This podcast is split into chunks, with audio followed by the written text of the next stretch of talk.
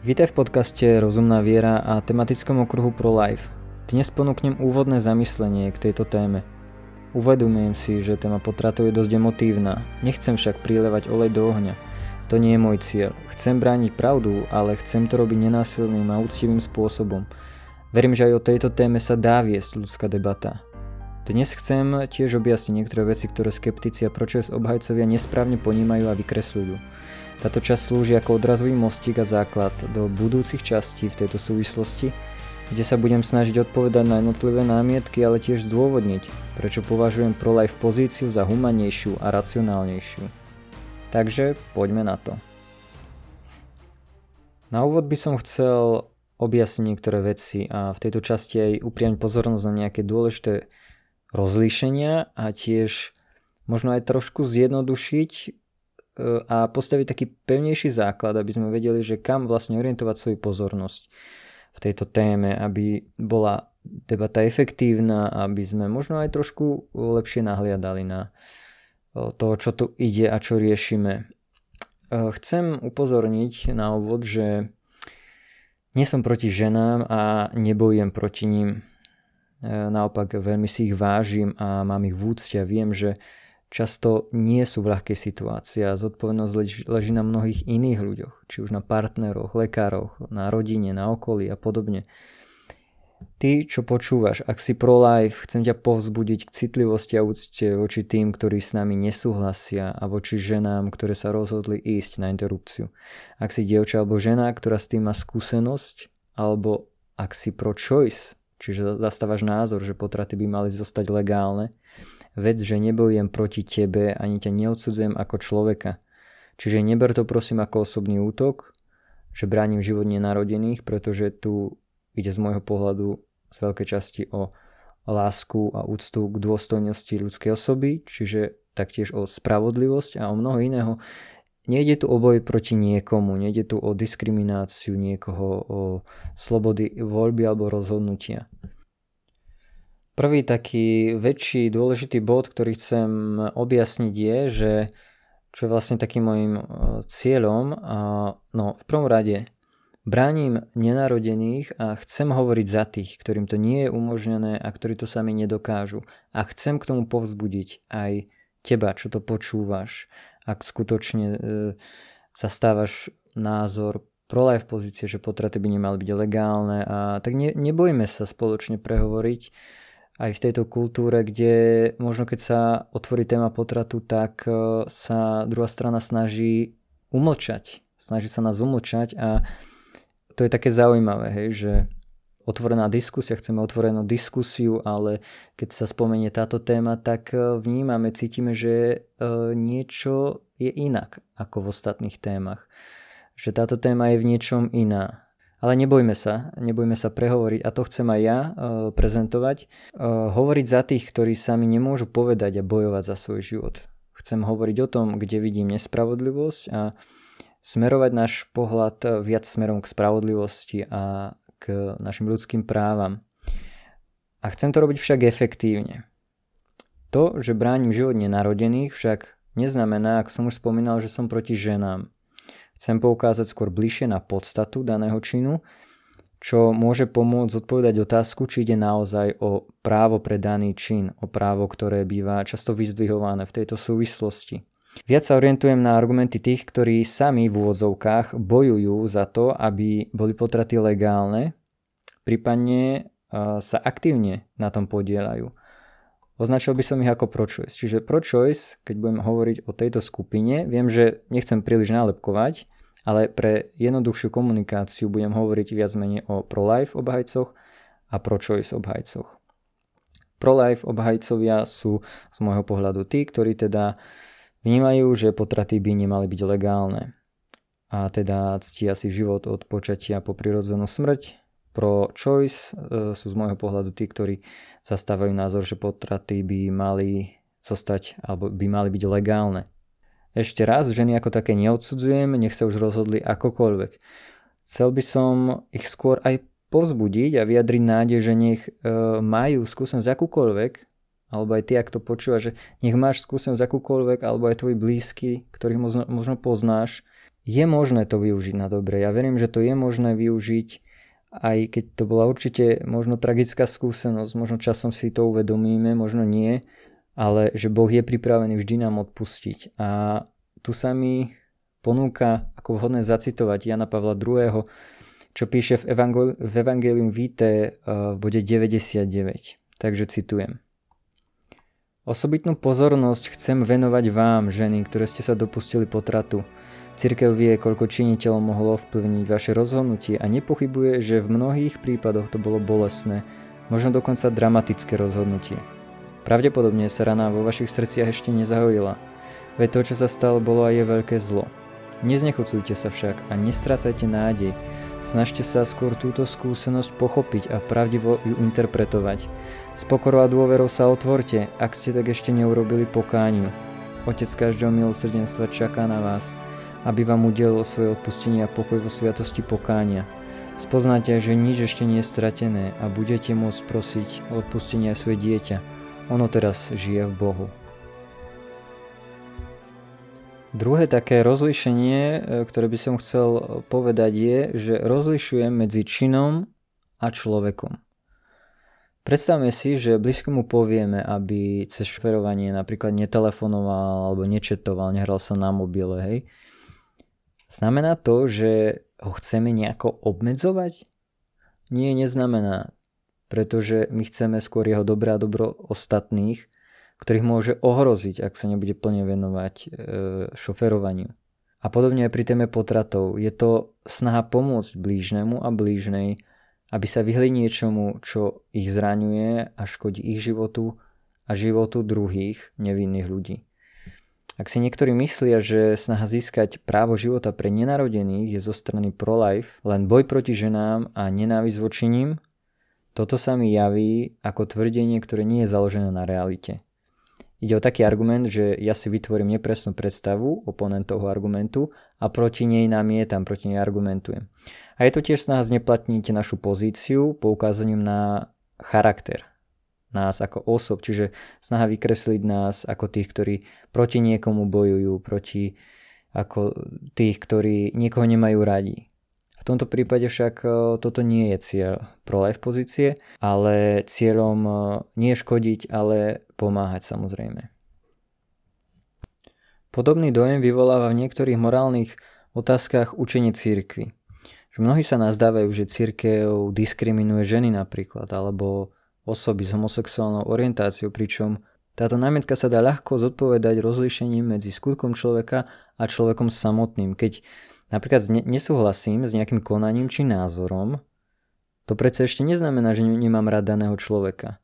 Práve že s niečím nemusím súhlasiť práve preto, lebo mám druhého rád a nechcem, aby sa podielal na niečom alebo aby robil niečo, čo viem, že mu ublíži alebo ublíži iným. Kam by sme zašli, keby sme e, so všetkým len súhlasili?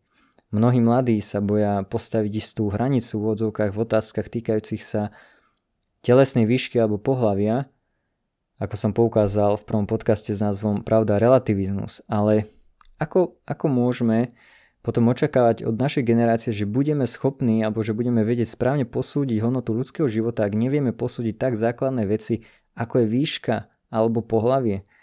Ak nebudeme hajiť pravdu, či už sa nám to páči alebo nepáči, môže to mať katastrofálne následky. Jedna skupina ľudí alebo aj viaceré sa začnú považovať za menej cenné. To už vlastne aj vidíme a videli sme to aj v histórii. Ak chcú však skeptici ukázať, že církev alebo prolife obhajcovia niekoho diskriminujú, potrebujú dôkazy. Tie však ukazujú opačným smerom. Církev bola, je a vždy bude veľkou priateľkou žien. Myslím si, že kritici cirkvy, ktorá podľa nich vraj obmedzuje práva žien, by si mali najprv uvedomiť, prečo cirkev učí to, čo učí. Ak chcú potvrdiť, že cirkev ženy diskriminuje, nech najprv dokážu, že sa cirkev v tejto otázke míli. Pretože ak sa nemýli, tak o žiadnu diskrimináciu nejde jedine zo strany pro-choice voči nenarodení. Takže na čom je založený postoj cirkvy? Poprvé, cirkevná opozícia voči potratom je kvôli tomu, že sa zabíja nevinná ľudská bytosť. Po druhé, tento postoj je motivovaný aj dobrom ženy a jej zdravia.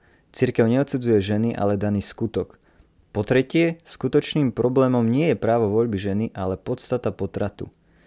Ako aj ďalej uvediem v tomto podcaste a budem o tom hovoriť bližšie, ešte predtým, ako hovoríme o práve voľby k niečomu, si potrebujeme zodpovedať jednu otázku a ujasniť si, o aký čin vlastne ide. Ešte by som chcel zdôrazniť, že toto nie je vyslovene náboženská otázka, ale myslím, že sa dá poznať rozumom. Takže to, čo ja tvrdím a budem tvrdiť, nie je založené len na tom, že niekto to e, povedal. Tretí bod, ktorý chcem dnes prezentovať, je jedna otázka. A to je otázka, prečo podľa teba táto téma potratu vyvoláva tak burlivé reakcie, tak emocionálne reakcie? V čom je táto téma iná ako ostatné? Zdá sa, že sa líši od ostatných, pretože v stávke je veľa. V stávke je veľmi veľa. Nedá sa to len jednoducho súhlasiť alebo nesúhlasiť. A myslím si, že intuitívne všetci alebo väčšina vnímame, že ide o niečo viac. Pretože, vezmime si to takto, ak majú pravdu pro choice, potom obhajcovia pro life obmedzujú ženy a neprávom ich tak nepriamo obvinujú z vraždy. Avšak naopak, ak majú pravdu pro life, potom obhajcovia pro-choice obhajujú niečo, čo spôsobuje smrť miliónom nevinným ľuďom a svet je svetkom možno najväčšej nespravodlivosti posledných rokov. Toto nie je téma, kde stačí mať iba svoj názor, týka sa ľudského života. Stávka je teda veľmi veľa a možno toto je jeden z dôvodov, prečo táto téma nás nenecháva chladnými. O čo ide pro-life zastancom? Povedal by som, že jednoducho ide o právo na alebo prezentovania a obhajovania práva na život pre každého človeka od počatia po prirodzenú smrť. Ide jednoducho o to, že je všeobecne vzaté, je nesprávne zabiť nevinnú ľudskú bytosť. Jednoducho nechcem, aby v našej spoločnosti bolo legálne, legálne zámerne alebo voľne ukončiť život druhých. Samozrejme, zastancov pro-choice neoznačujem ako propotratových zastancov. To určite nie, pretože Verím a myslím si, že to by bolo nepresné a mohli by sa mi namietať, že oni nie sú za potraty, ale za slobodu voľby pre ženu. A nechcem niekoho označovať spôsobom, ktorý by ho nejakým spôsobom dehonestoval alebo vykreslil jeho pozíciu nepresne. Myslím, že aj tí, čo sú za to, aby potraty boli legálne, by povedali, že, že im sa to až tak nepáči a sami by na potrat nešli, budem sa venovať aj tomuto typu argumentov, že mne sa potre nepáči, ale nemám právo hovoriť druhým, čo majú robiť, ale to až neskôr. Ak sa však zhodneme na oboch stranách s tým, že ide o nechcený jav spoločnosti, prečo je to vlastne tak? Prečo je to podľa teba tak? Podľa mňa to je zaujímavé, pretože ak potrat neničí ľudský život, ak je to len niečo povedzme ako vybratie materského znamienka, Prečo to potom vyvoláva takéto znechutenie a odpor? A to možno aj u tých, ktorí by chceli potraty, aby boli legálne. Uvažujme nad tým. V čom je táto téma iná? Štvrtý bod. Prečo byť proti potratom? Pretože je to už nezákonné zabiť nenarodené dieťa. Vezmime si tieto príklady. Väčšina ľudia si nebude považovať za poborujúcu nasledovanú udalosť. Príklad z roku 2004 a Scott Peterson, Petersen, ktorý bol obvinený z dvojnásobnej vraždy za smrť svojej ženy a nenarodeného syna. Prečo by sme však nemali obviniť jeho ženu, ak by si ona zvolila zabitie svojho nenarodeného syna? Čiže v niektorých štátoch, keď opitý vodič napríklad zrazí tehotnú matku, ktorá čaká chcené dieťa, môže byť obvinený za dvojnásobné zabitie. Ak by však žena dieťa nechcela, nebola by obvinená z ničoho ak by nechala niekoho iného zabiť jej dieťa. Nie je férové dať rovnaké práva a ochranu či už chceným, tak aj nechceným deťom? Aby sme boli jednak spravodliví a jednak konzistentní v názoroch? Trend Horn v publikácii Persuasive Pro Life uvádza, že chcené plody sú chránené pod zákonom o nenarodených obetiach násilia – Približne 35 ďalších štátov má podobné zákony, ale všetky vylúčujú stíhanie poskytovateľa umelého ukončenia tehotenstva za zabitie nechceného plodu. Položme si však otázku. Ak však nenarodení nie sú ľudia, tak ako je možné, že zabitie tehotnej matky môže znamenať dvojnásobné zabitie? Už, už v tomto rámci sa mi javí istá nekonzistentnosť v pročoj pozícii. Alebo je to naozaj tak, že hodnota človeka závisí od toho, či je inými ľuďmi chcený alebo nie? Pozrime sa ďalej v krátkosti na počty a dôvody. Počty, čo sa týka celosvetov, vieme, že sú to desiatky miliónov. Pozrieme sa na Ameriku, tam je možno milión, trošku menej, trošku viac, možno ročne.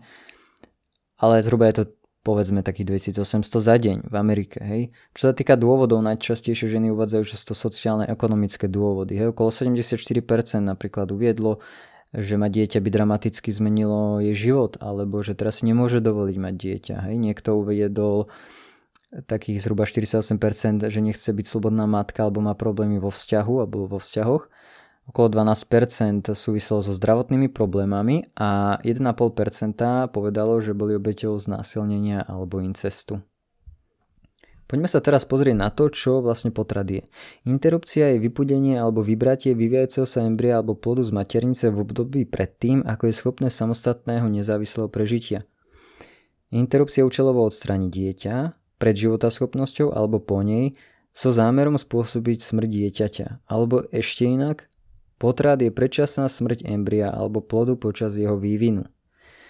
Vzhľadom na to, čo som povedal, sa mi zdá, že pojem prerušení tehotenstva je trochu zavádzajúci, pretože maskuje jednu významnú skutočnosť. Tehotenstvo nie je jediná vec, o ktorú tu ide. Otázka je, čo toto tzv. v odzokách prerušenie tehotenstva robí s dieťaťom. Napokon lepšie by bolo povedať, že ide o ukončenie tehotenstva a o ukončenie vývinu nenarodeného dieťaťa. Čo sa týka používania pojmov, môžeme hovoriť o tom, že ide o plod, alebo embryo, ak nemá 8 týždňov, že ide o nenarodené dieťa alebo ľudskú bytosť, ale pre väčšiu ne- neutralitu ja som si osvojil v slovenčine pojem nenarodený. V angličtine je to unborn, ja to budem e, používať v tomto zmysle, čiže budem hovoriť o nenarodených. A teraz e, podľa mňa celkom dôležitý bod. Aká je kľúčová otázka, na ktorú sa treba zamerať? Povedal by som, že kľúčová je identita toho, koho sa potrat týka. Vieme, že ide o zásah do vodokách niečoho živého. Kto to teda je, alebo čo to je, čo, čo s ním potrat robí, prečo je potrat potrebný. Hej? Kľúčová je otázka je táto. Kto sú nenarodení? Skúsme nad tým uvažovať. Ak ide o zdravotnú starostlivosť a nikto tam nie je ohrozený na živote, tak prečo sa tým vlastne zaoberať? Je to ako vybratie materského znamienka, nie dôvodu niečo stavať mimo zákon. Ak však nenarodení sú živé ľudské bytosti tak ako narodení, potom potrat nemôžno ospravedlniť, podobne ako nemôžno ospravedlniť zabitie dvojročného dieťaťa, ak malé dieťa nezabijeme len preto, lebo je nechcené a ak nenarodený je ľudský, ľudská bytosť tak ako narodený, z toho vyplýva, že ani nenarodeného by sme nemali zabiť len preto, lebo je nechcený. Ak chcem posúdiť, či mám právo si niečo zvoliť, a teraz sme už pri tej otázke práva voľby, veľká kritika zo strany oponentov, že e, obhajcovia pro-life obmedzujú právo voľby ženy, tak e, ak chcem posúdiť, či mám na niečo právo, uh, si zvoliť, potrebujem si zodpovedať najprv jednu dôležitú otázku. Čo si volím? Potrebujem vedieť, čo si vlastne volím, aby som vedel posúdiť, či si to môžem zvoliť. Je to podľa mňa celkom jednoduchá, uh, jednoduchá úvaha. Jednoducho potrebujeme poznať morálnu kvalitu daného činu. Ako inak by som vedel posúdiť oprávnenosť a etickosť mojej voľby? A tak aj tu potrebujeme sa zamerať na dôležitú otázku, čo si žena, ktorá ide na potrat, vlastne volí. A o čo ide? Potrebujeme to mať zodpovedané. Ak si nie sme istí tým, či ide, o, či ide alebo nejde o človeka, myslím si, že by sme nemali riskovať, pretože ide o ľudský život. A teraz, čo je zaujímavé. Mnohé argumenty z oboch strán, ale zameriam sa teraz na pro-choice, Mnohé argumenty pro choice sú také, ktoré sa nezameriavajú na túto kľúčovú otázku, kto sú nenarodení. Mnohí pro choice hovoria o práve voľby ženy, ale ešte predtým, ako si zodpovedajú otázku, o aký čin ide, ako sa týka. A preto my sa potrebujeme zamerať na podstatu. Až potom môžeme určiť, či žena alebo lekár majú právo tento čin vykonať. Vezmime si tento príklad. Matka umýva riad, príde 5-ročný syn za ňou a opýta sa mami, môžem toto zabiť? Čo bude podľa teba prvá otázka matky? No asi taká, že čo to je? Odpoveď bude od tohto faktu závisieť. Je rozdiel, ak to bude mravec, šváb, ak to bude mačka, alebo ak to bude mladšia sestra. Skoro každý človek asi pripustí, že, že potrat teda zahrania usmrtenie niečoho, alebo zničenie, či zamedzenie vývinu niečoho. A jednoducho preto je dôležité si položiť túto otázku, že čo to je, alebo kto to je. Inak povedané, kto sú nenarodení, kto je ten nenarodený, kto je ten, e, koho sa potrat týka, okrem ženy samozrejme. Moja otázka teda pre zástancov potratov je, prečo si myslíš, že by to malo byť legálne? Často odpoveď nerieši otázku, kto sú nenarodení. Ale to je problém, pretože na túto otázku by sme sa mali zamerať v prvom rade. Preto aj v ďalších častiach podcastu budem prezentovať spôsob, ako odpovedať na tieto tzv. off-topic v odzovkách, off-topic argumenty, čiže od témy. Ja netvrdím, že nie sú dôležité, že sa nad nimi nemáme zamýšľať, ako argumenty typu, čo keď je žena, žena chudobná, čo s preľudnením vo svete, čo e, právo voľby ženy, čo v prípade znásilnenia, čo prípade, že ženy budú chodiť na potraty inde, keď budú nelegálne a budú e, vyhľadávať nebezpečnejšie metódy na potraty a podobne. Toto sú argumenty tzv. off-topic od témy, ktoré neodpovedajú na otázku, kto sú nenarodení a budem prezentovať spôsob ako sa, e, a stratégiu, ako sa dostať z tejto témy, ktorá nerieši podstatu, k téme, k podstate, k tzv. on-topic argumentom. Čiže off-topic od témy argumenty už predpokladajú, že nenarodení nie sú osoby s právom na život. My však potrebujeme najprv zodpovedať, či to skutočne tak je. Nebudem sa ďalej konkrétne venovať tomu, že ako sa potrat vykonáva vzhľadom na konkrétne štádia, to si môžete dohľadať. Myslím, že by to možno nebolo pre mnohých ani príliš príjemné, napríklad, že v niektorých prípadoch dieťa je rozstrané na kúsky a podobne. Oponenti by mohli taktiež povedať, že sme nejakí krutí, keď o tom hovoríme, alebo keď prezentujeme napríklad fotografie potratených detí, bytostí. Ale kladiem si otázku, že prečo? Prečo to vyvoláva také znepokojenie? Veď čo je zle na prezentovaní pravdy a reality, aká naozaj je? Samozrejme, tým nechcem povedať, že by to mala byť naša jediná hlavná metóda a že máme ukázať fotografie len tak hoci komu hneď na začiatku debaty každému a to ešte aj bez toho, aby sme ho upozornili na, na to. Ale netvrdím ani, že by sme to vôbec nemali používať. Veď prečo nie? Môže to vzbudiť našu empatiu, pozbudiť k zamysleniu nad hrôzou daného činu a Niekoho možno, keď nepresvedčia logické, racionálne argumenty, môže presvedčiť jednoduchý fakt a realita toho, kto to je, keď sa pozriem na tú fotku. Kto to vlastne je. Kedy je potrat legálny? Mm, v krajinách sa to môže líšiť a to je celkom zaujímavé, že ako je to možné. Vlastne u nás na Slovensku je to viac menej do 12. týždňa, potom sú tam nejaké iné prípady, kedy sa to môže trošku inak posudzovať. Amerika to má voľnejšie. Väčšinu histórie v USA boli potraty nelegálne s výnimkou niektorých prípadov. To sa zmenilo v roku 1973 pri vyniesení rozsudku Roe vs. Wade. Rozhodli, že štáty v prvých dvoch trimestroch nemôžu potraty zakázať. Povolili, ale nevyžadovali, aby štáty zakázali potraty v treťom trimestri a ak zakážu, tak majú ponechať výnimky s prihľadnutím na ochranu zdravia ženy. Problém tu nastal v tom, že sprievodné rozhodnutie Doe vs. Bolton rozhodlo, že zdravie v odzovkách môže zahŕňať akýkoľvek faktor, ktorý je fyzický, emocionálny, psychologický, rodinný alebo súvisiaci s vekom ženy. Potratár Warren Hearn dohovoril dokonca, že nechcené dieťa zo strany matky možno považovať za zdravotné riziko tehotenstva. Definícia súdu spravila takmer nemožným zakázať akékoľvek potraty. Dnes žena naň môže ísť prakticky hocikedy z hociakého dôvodu. Väčšina potratov je do 12. týždňa. Povedali by sme si, hej, že niektorí tvrdia, že neskoré potraty tvoria len 1%. Predpokladajme, že je to pravda a sme v Amerike, kde je ročne zhruba milión potratov, to je stále 10 tisíc ročne. Pre porovnanie okolo 8500 až 9000 ľudí bolo v roku 2012 v USA zavraždených s použitím strelných zbraní. To znamená, že v USA ročne v tom roku bolo zabitých možno až vi- možno viac ľudí neskorým potratom ako zbraňami. Obhajcovia pročujec možno povedia, že tieto potraty sa vykonávajú len vtedy, keď je v ohrození život ženy alebo keď dieťa nedokáže prežiť po narodení. Avšak štúdia z roku 2013 ukázala, že väčšina žien podstúpila neskoré potraty z finančných či sociálnych dôvodov, nie zo zdravotných. E, možno si hovoríte, že čo to má spoločné s nami.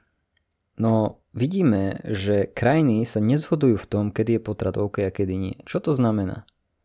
Že sa niečo podobné môže stať u nás a že nemôžu mať pravdu všetci. Ak ešte hlbšie opaneme do súčasného zmýšľania, čo nám bráni v tom, aby sme po hranicu života ľubovoľne posúvali na neskôr? Martin Luther King Jr. povedal, Utlačateľ nikdy neposkytuje slobodu dobrovoľne, musia ju utlačení požadovať. Ak ide o nenarodené deti, tie sa nemôžu hnevať, nemôžu vyžadovať pre seba práva či slobodu. Nemôžu robiť za seba nič. Preto prolev zastancovia sú tu v ich prospech a pre spravodlivosť. Priatelia, blížime sa k záveru tohto podcastu. Ešte pár slov chcem povedať. Aj keď s niekým nesúhlasím, nechcem stavať ďalšie bariéry. Bol by som rada, aby to nerobila ani druhá strana, žiaľ. Ak som spomínal, sú tu isté obvinenia, ktoré sú nepodložené. Čiže aj keď e, nás druhý označia, ja neviem, ako náboženských fanatikov, pritom nejde vyslovene o náboženskú otázku, alebo nás označia ako niekoho, kto bojuje proti ženám, kto uberá niekomu práva a podobne.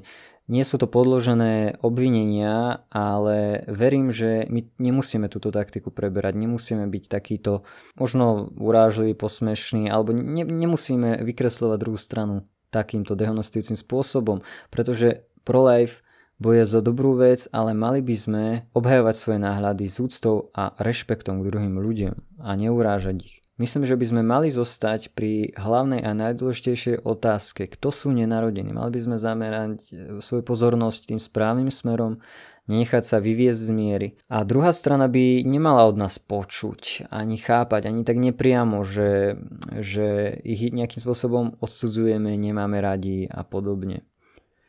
A chcel by som teraz položiť zo pár takých otázok na zamyslenie pre každého, kto počúva, ale hlavne pre Prečo je s obhajcov? Čomu vlastne veríš a prečo si myslíš, že to je pravda?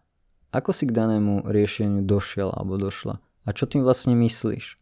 Položím teraz možno také zdánlivo hlúpe otázky, ale možno to je vo veci, aby sme sa zamysleli aj nad tými vecami, ktoré by nám možno bežne na um neprišli. Čo vlastne potrat je? Čo je dieťa? Kto je človek? Čo je tehotenstvo? Čo je zle na tom byť propotratový napríklad? Alebo prečo je zle zabiť novonarodené dieťa? Čo robí potrat s plodom? Prečo je potrat smutnou alebo ťažkou voľbou? Čo je na obrázkoch potratených detí také znepokojujúce? Trend Horn uvádza príklad, keď sa raz opýtal študenta, čo je tehotenstvo alebo čo to znamená, že je žena tehotná, povedal, že tehotenstvo znamená, že žena má v sebe dieťa. Trend povedal, Pôrodom sa tiež ukončí tehotenstvo, ale súhlasil by si, že potrat je veľmi odlišný od pôrodu? Ak potrat ukončuje tehotenstvo bez toho, aby došlo k živému pôrodu, potom neukončuje náhodou interrupcia aj život dieťaťa? Napokon ale verím, že môžeme na istých spoločných základoch stavať, aj keď s, nie, niečím nesúhlasíme. Že môžeme nájsť spoločnú reč, môžeme nájsť spoločný základ a tak ponúkam ďalšie otázky na zamyslenie, v ktorých sa v ktorých odpovediach sa možno budeme viac približovať ako rozchádzať. Takže poďme na to. Čo si myslíš o potratoch v neskorých štádiách tehotenstva? Ak myslíš, že by mal byť nelegálne, kde nakreslíš tú pomyselnú čiaru a prečo si si vybral alebo vybrala fázu vývinu, tú, ktorú si vybrala a nie nejakú inú?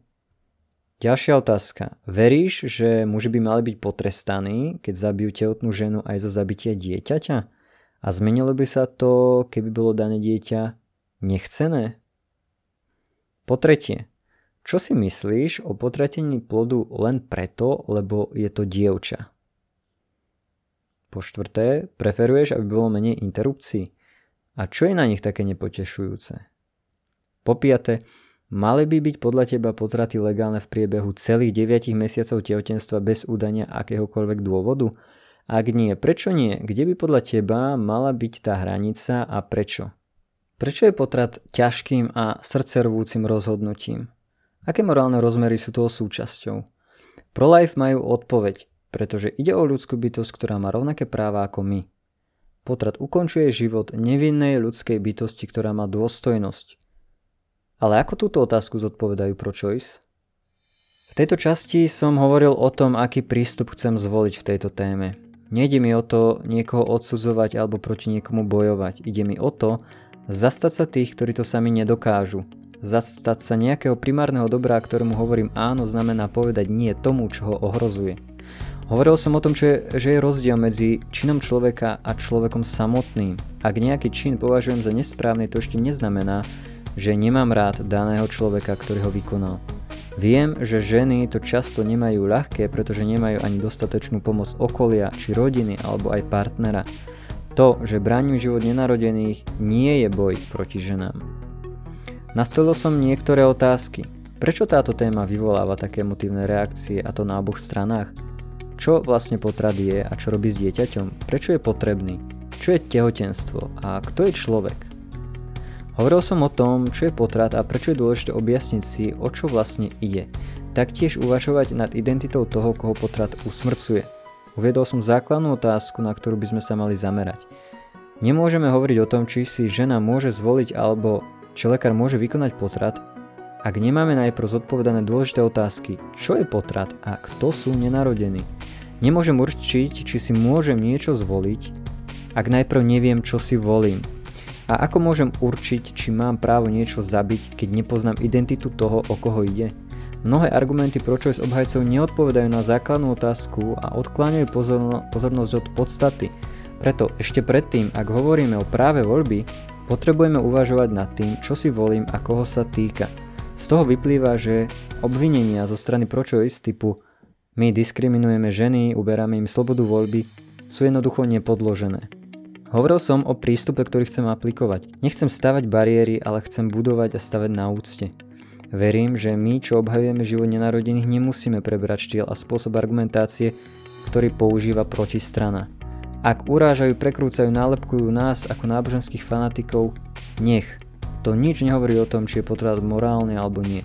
Položil som otázky, ktoré môžu pomôcť k zamysleniu. Otázky sú dobrou formou, ako smerovať k pravde. Nebojme sa stavať na spoločnom základe a aj súhlasiť tam, kde to je možné. Nejde nám o to iba vyhrať v diskusii, ale získať človeka. Snažme sa voliť skutočne ľudský a láskavý prístup, priatelia. Vydajte sa spolu so mnou za spoznávaním, prečo je prolife pozícia humanejšia, racionálnejšia a láskavejšia. Poďme spolu bojovať, ale s láskou a úctou za život tých, ktorí to sami nedokážu Majte sa krásne, ďakujem za venovaný čas, dajte vidieť, čo si o tom myslíte, pýtajte sa, dajte spätnú väzbu a prajem vám ešte pekný zvyšok dňa.